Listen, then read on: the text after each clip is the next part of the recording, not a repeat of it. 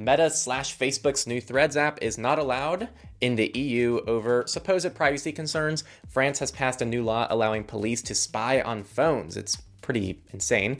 Uh, Google wants to scrape everything posted online for training their AI and much more. Welcome to Surveillance Report 141, where we are dedicated to keeping you private and secure with the latest news in the past week. I'm Henry from TechLore. I am Nathan from The New Oil, and I just realized we chose all the most depressing stories for our lead stories. Right. Well, it's going to be a fun week. and uh, I did want to say the last couple weeks we've been seeing a huge rise in all of our support back here, which is just incredible to see. I mean, I can't express like how much of an increase you've been seeing back here. It's just so freaking cool to see. Um, so thank you all for your support. And if you want to be a part of that, um, we are on Patreon, patreon.com slash surveillance pod, uh, where you can directly support this podcast and you don't have to hear these segments every week. And also you hear a lot more uh, discussions between us and analysis on these different stories. We're also on Liberapay as well if you don't like Patreon. And we also directly support Monero. And we've been seeing a huge number of Monero contributions come in lately. Um, so thank you all who are supporting us through Monero. And if you want to keep this podcast going for free, any of the support methods are down in the description. I did want to say thanks everyone for leaving their feedback last week. We have decided to separate the Q&A section, and so what this will look like is you're just going to see that same Q&A section you're used to seeing just posted midweek. And that way, uh, you're just going to get the normal news all in this one episode uh, when we post it on our normal weekly basis. And then you're going to have a second video to look forward to. And the audio should also be posted in a similar fashion, where you're just pretty much copying and pasting that section into its own dedicated format. The reason for this is we were seeing a lot of people just tune out of the Q&A section, so both to make sure that people don't have to skip through a whole part of the podcast they don't need to skip through, and also for performance reasons on YouTube, um, it makes more sense to keep those as two different things. So uh, thank you all for uh, giving us your feedback, and you will see that uh, take place this week. So there's no Q&A in this video, but you're going to see it in the next several days. All right, so our highlight story this week, we're going to talk about threads. Everyone and their mother is talking about it. You're probably tired of hearing about it. Bear with us one more time. So, uh, Threads, for those of you who missed the memo, it's uh, it's a new app from Meta, specifically from Instagram. I think it's technically called Threads by Instagram or some crap like that. There's a lot of opinions about it that are out there. We're just going to stick to the privacy ones. And the headline here says Meta's Threads app is a privacy nightmare that won't launch in EU yet. Quoting the article here information provided about the app's privacy via mandatory disclosures required on iOS. Quick note, they're talking about the little privacy labels in iOS, which for the record are not perfect, but they're never going to be worse than that. You know, if, if, Thread says, and it's impressive. If Thread says it collects everything in the kitchen sink, I guarantee you they're never going to find out it's actually not collecting anything. It's probably collecting more. So Anyways, uh, according to these mandatory disclosures, it shows the app may collect highly sensitive information about users in order to profile their digital activity, including health and financial data, precise location, browsing history, contact search history, and other sensitive information. It raises questions over whether Threads will be able to launch in the European Union, where the legal basis Meta had claimed for processing Facebook's users' personal data was found unlawful at the start of the year. And their reasoning was performance of a contract. So basically, they said users agreed to the terms of service, so we can uh, uh, sign or we can collect this data. And uh, I think it was Germany was like, no, not good enough. Try again. Which actually, the next quote Meta has since switched to a claim of legitimate interest for this data for ads processing. But earlier this week, the bloc's top court piled more regional woes on Meta via a judgment on a German case referral where the court said this legal basis was not appropriate for running Meta's behavioral ads either, and consent needs to be sought. So they're 2 0. They keep losing their arguments. Under EU law, sensitive information such as health data also requires an even higher standard of explicit consent to be legally processed in order to be compliant with GDPR. So Meta would need to ask and obtain specific permission for processing sensitive data like health. Additionally, incoming EU regulations ban the use of sensitive data for ads entirely and may require explicit consent for tech giants to combine data for ad profiling. So there's even more regional legal uncertainty looming over the horizon for Meta's people farming business. Well put. I know I've posted an article about it, and I think wasn't it in uh, TechLore put out a video the other day. Wasn't it in your video the article about how um, it all the data it collects? Or yeah. it may collect. Yeah, okay. I figured. Anyways, yeah, uh, GDPR is so strict that Meta is just this thing collects so much data, which I mean for for regular listeners that's it's not news. I mean, that's what Facebook does. Nobody should be surprised by this. Meta would need to ask and obtain specific permission for processing sensitive data. Um, we've seen through things like Apple's app tracking transparency, which is where you choose to opt out of like specific targeted advertising on Apple devices, what did we see? Something like 70, 80% of people opted out of that. I mean, people do care to some extent about their privacy. And if, if Meta has to specifically ask for permission to collect this health data, there's a really good chance most EU users are going to say no. You know, they may not care as much as we would like them to care, but clearly they care enough that if they're prompted, most of them are going to say no. Yeah, I mean, I, I think the story kind of speaks for itself. And for those who didn't watch it, uh, Techlore, I kind of give my own personal thoughts on this whole threads thing and why I'm not touching it with a 50 foot pole. And I'm to respond to like the three people who you guys don't I don't know why you clicked the video, but there are three people who were like, you'll be on it soon enough. And I'm like, I've avoided Facebook products for like a decade. Why is threads gonna be any different? It's so funny, dude. Somebody did that to me on on Twitter when I left Twitter. I, I deleted everything and then I posted and I posted and pinned a status that said like, I'm no longer monitoring this account. Go follow me on Mastodon and I didn't log in, but I I forget how I found it, but I saw that somebody had left a comment that was like, "See you back in a few months," and I'm just like, "Sure, you tell yourself that, bro." All right, next we're going to go into the data breaches and we're going to start with Mastodon. So the instance kolektiva.social database was seized by the FBI. In mid-May 2023, the home of one of Kolektiva's social admins was raided and all their electronics was seized by the FBI. This raid was part of an investigation into a local protest, uh, and Kolektiva was neither a subject nor target of this investigation. But apparently they were searched. So if they weren't like if why how were they searched if they weren't part of an investigation? It's really confusing. Um, but either way. Um, at the time of the raid, their admin was troubleshooting an issue and worked with a backup copy of the social database. This backup, dated from the first week of May, was an unencrypted state when the raid occurred and it was seized along with everything else. Just reading that, I find the story a little hard to believe, but either way, that's what happened.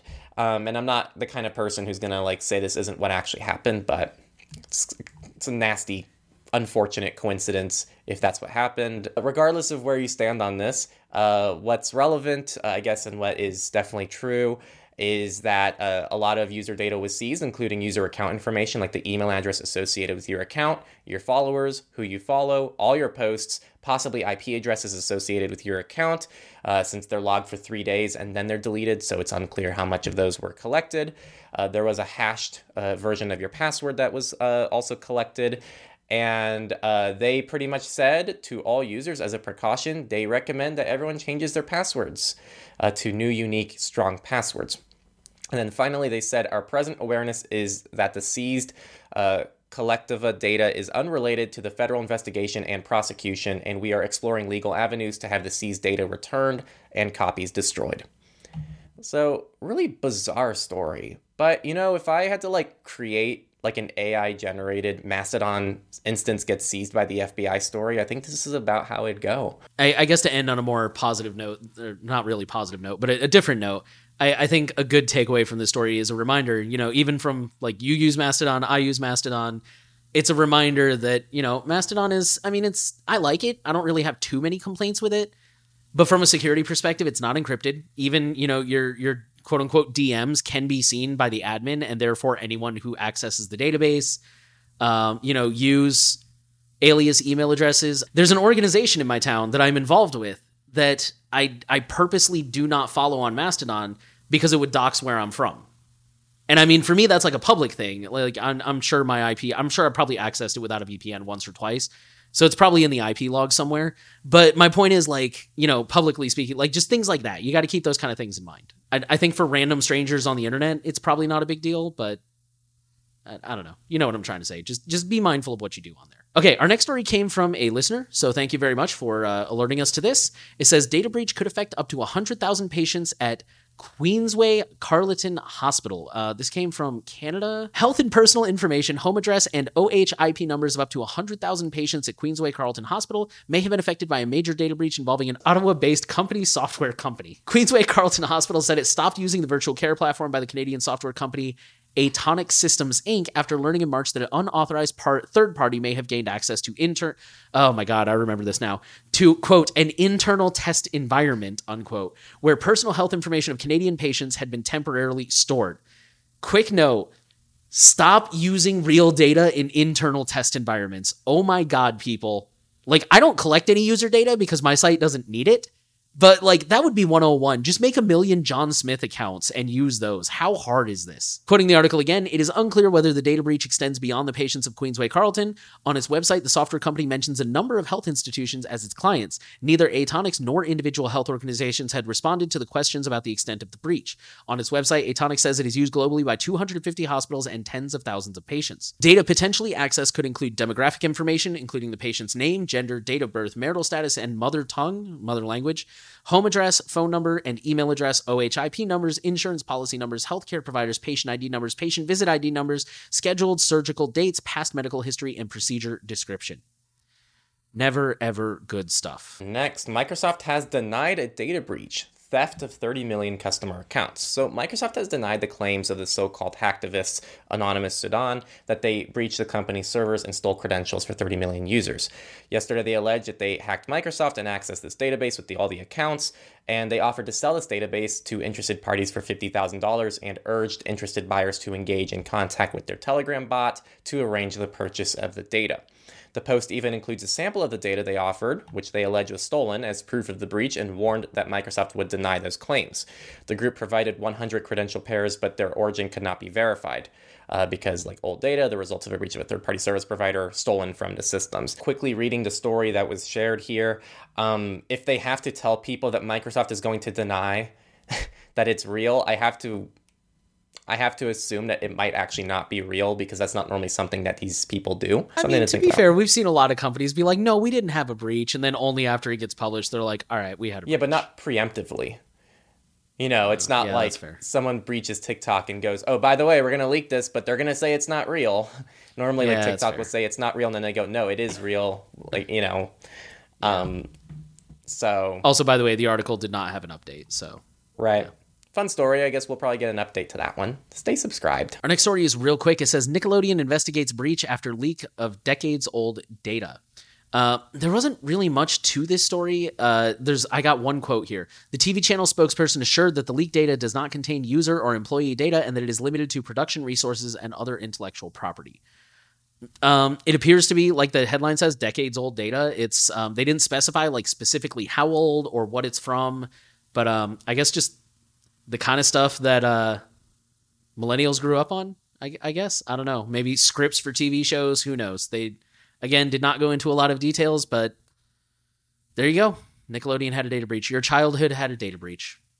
Not literally nothing is safe. Not even your childhood. And Bangladesh government website has leaked citizens' personal data.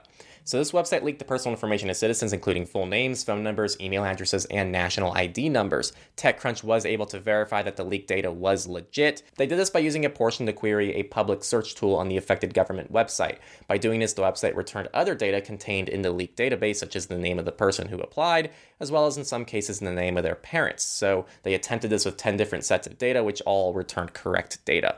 TechCrunch is not naming the government website because the data is still available online, and they still haven't heard back from any of the government organizations that they emailed asking for comment and alerting of the data exposure. So if you are um, over there and you're dealing with this issue, definitely be on high alert for any type of identity theft and any scams and things like that. That's about the most you can do right now until we get more information. I'm going to throw it out there on the heels of that story because last time we did this, we got responses. If anybody from that part of the world knows if you guys have access to like credit freezes or something similar, um, let me know. I'd really like to know. Last time we did that with Australia and we got like four or five emails. Okay, um, with that, we'll move to companies. I get the fun one. We're going to start off with Google saying that they will scrape everything you post online for AI. But it says Google updated its privacy policy over the weekend, explicitly saying that the company reserves the right to scrape just about everything you post online to build its AI tools. It says Google uses information to improve our services and develop new products, features, and technologies that benefit our users and the public.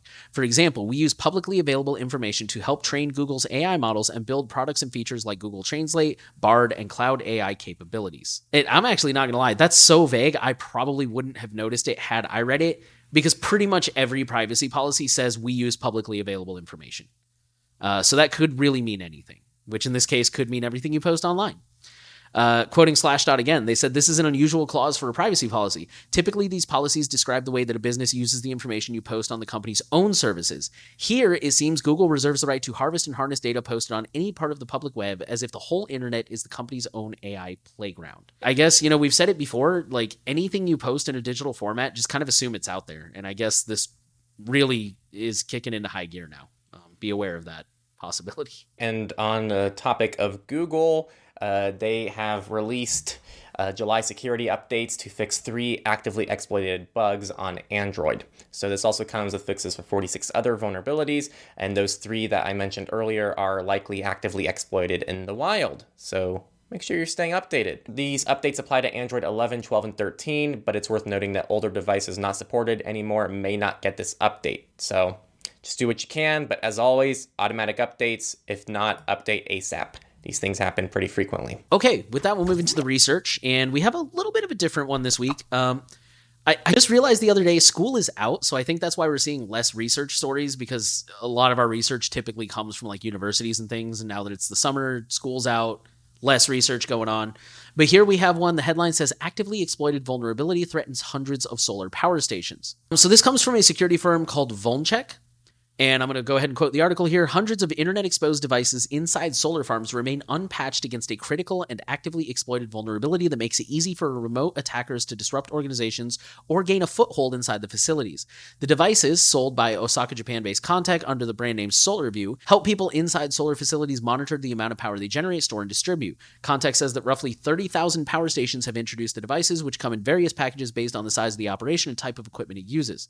Searches on Shodan, uh, which for those of you who don't know, it's a search engine for vulnerabilities. Um, I think you can search by IP address, and it'll tell you if there's any known vulnerabilities, like what what software is running. It's actually really useful if you self-host things from home. You can look up your IP address and you can see like, oh, my server is outdated. I, I need to patch it, or it has this you know known vulnerability that I need to go and find a fix for. Anyways, uh, searches on Shodan indicate that more than 600 of them are reachable by the open internet. More than two thirds of them have yet to install an update that patches this, and it has a severity rating severity rating of 9.8 out of 10. Bad stuff. There is no guidance on the Contec website about either vulnerability, and company representatives did not respond to emailed questions. Any organization using one of the affected devices should update as soon as possible. Organizations should also check to see if their devices are exposed to the internet, and if so, change their configurations to uh, ensure the devices are reach- reachable only on internal networks. So, um, yeah, on the topic of self hosting again, if you self host, it's generally advised don't put things on the open internet unless you really have to and really know what you're doing. And this is one of the reasons why. Um, you got to keep your stuff updated, always check for that kind of stuff. Um, don't put it on the internet if you don't have to. That's always the safest option.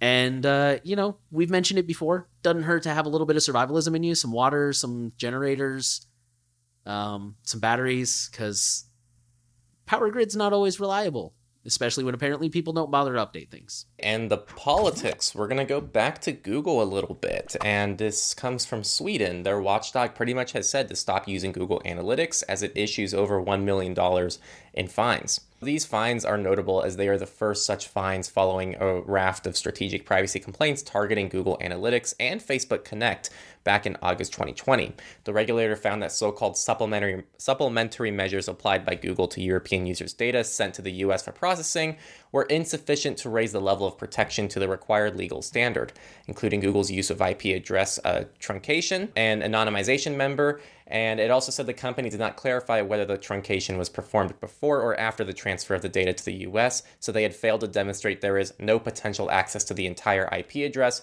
before the last octet is truncated.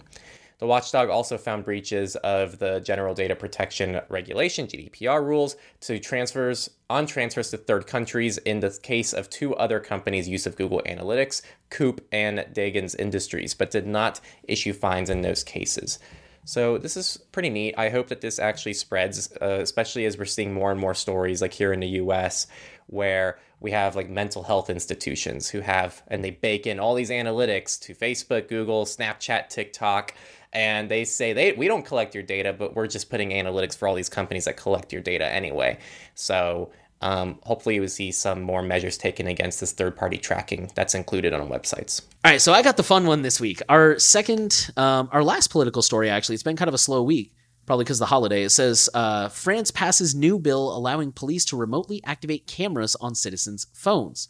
Quoting the article here, as reported by Le Monde, the bill has been criticized by the French people as a snooper's charter that allows police unfettered access to the location of its citizens. Moreover, police can activate cameras and microphones to take video and audio recordings of suspects. The bill will reportedly only apply to suspects in crimes that are punishable by a minimum of five years in jail, and Justice Minister Eric Dupond-Moretti claimed that the new provision would only affect a few dozen cases per year. During a debate over the bill yesterday, French politicians added an amendment that orders judge approval for any surveillance conducted under the scope of the bill and limits the duration of surveillance to six months. We talked about this last week with the, the Mozilla story. Like the government is constantly creepy and like it's you give them an inch, they take a mile. That's the thing. And so like, okay, it, it needs judge approval. It can only last six months. It can only be used for like domestic terrorists. Well, you know, this guy was planning a, a, a violent shooting spree. He's a domestic terrorist, right? Well, this guy was planning it. He didn't do anything, but he was planning it, so he's a terrorist. Well, this other guy was, you know, on some suspicious websites, so maybe he was going to be a terrorist. Like, you see, it just kind of builds and builds, and that's really what the issue with these bills are. Is it becomes that slippery slope, and furthermore, again, it, it legitimizes it. You know, it's the government saying like, well, we're already doing this anyways. We'll just make it legal. And you know, now that it's like kind of legal, maybe it lasted seven months. You know, uh, oops, mistakes happen, things happen. You know Uh, maybe we didn't get a judge's approval right away, but we got it three months later when we were out drinking with the judge. And we were like, hey, can you sign this real quick? Like, I, I don't know. It just, to me, that's this whole thing is just, it's a slippery slope. That's the problem with these kind of bills. And it also, just to touch on it, it, it basically says you can hack citizens. You know, when they say remotely activate cameras, I mean, that's, think about that for a minute.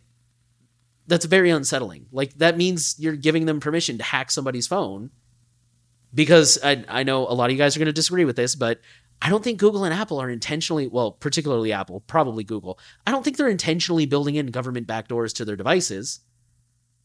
So the only alternative is the government's hacking your phone. I'm polit- politics aside, I'm actually most interested in the technical parts of this story. Um, because, right, the remotely activating the camera, right? Right, because uh, there's an implication that this is what they're able to do. So I don't know if that's because they want the capability to do it and they're going to try to force companies to allow it to happen. Um, because as far as I know, there isn't just an un- there's not like an untethered way that I know of that I've seen that any researchers have shared. There's no untethered way for law enforcement to just instantly gain access to your camera. That's not how it works.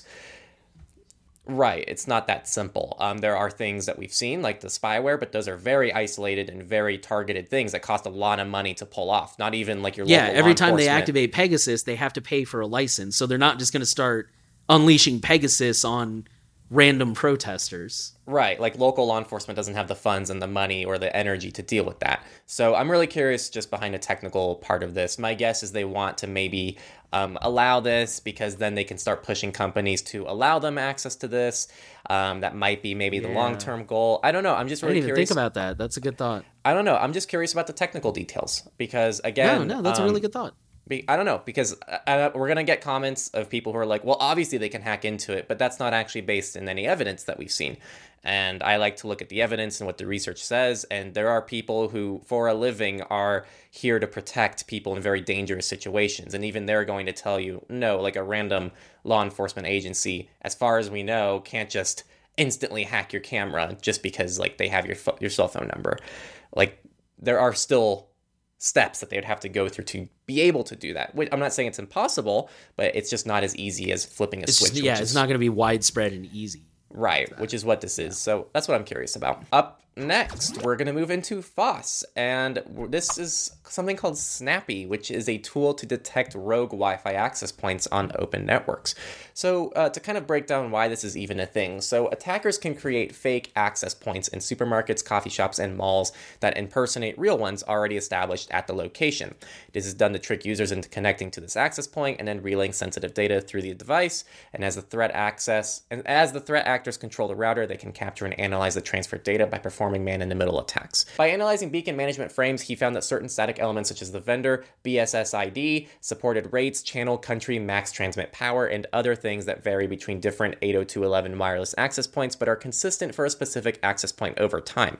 The researcher figured that he could cons- concatenate. Concatenate? I think that's got no. That's not a typo because it's not red. Hey, we're gonna learn a new word today, guys. Are you looking that word? Concatenate. Concatenate. Concatenate function is a text function used to join two or more text strings into one. Uh, wait, why am I listening to Brave's AI? That thing sucks. Concatenate. Okay. To link together in a series or chain. Right. Well, apparently the researcher figured Learned a new word could today.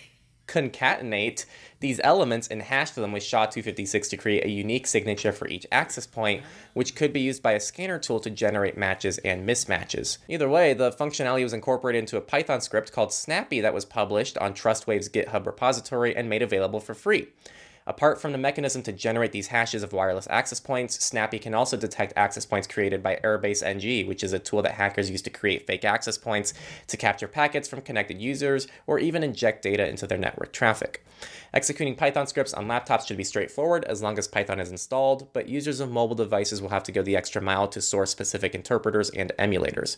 Android device owners may use PyDroid, QPython, or Termux to run Python scripts on their phones, while iOS users can choose between Pythonista, Carnets, and Juno. Hopefully, TrustWave will consider publishing the tool in a more usable form for the wider audience soon. So it'd be cool if this turns into like a thing that's easy to download and test out yourself.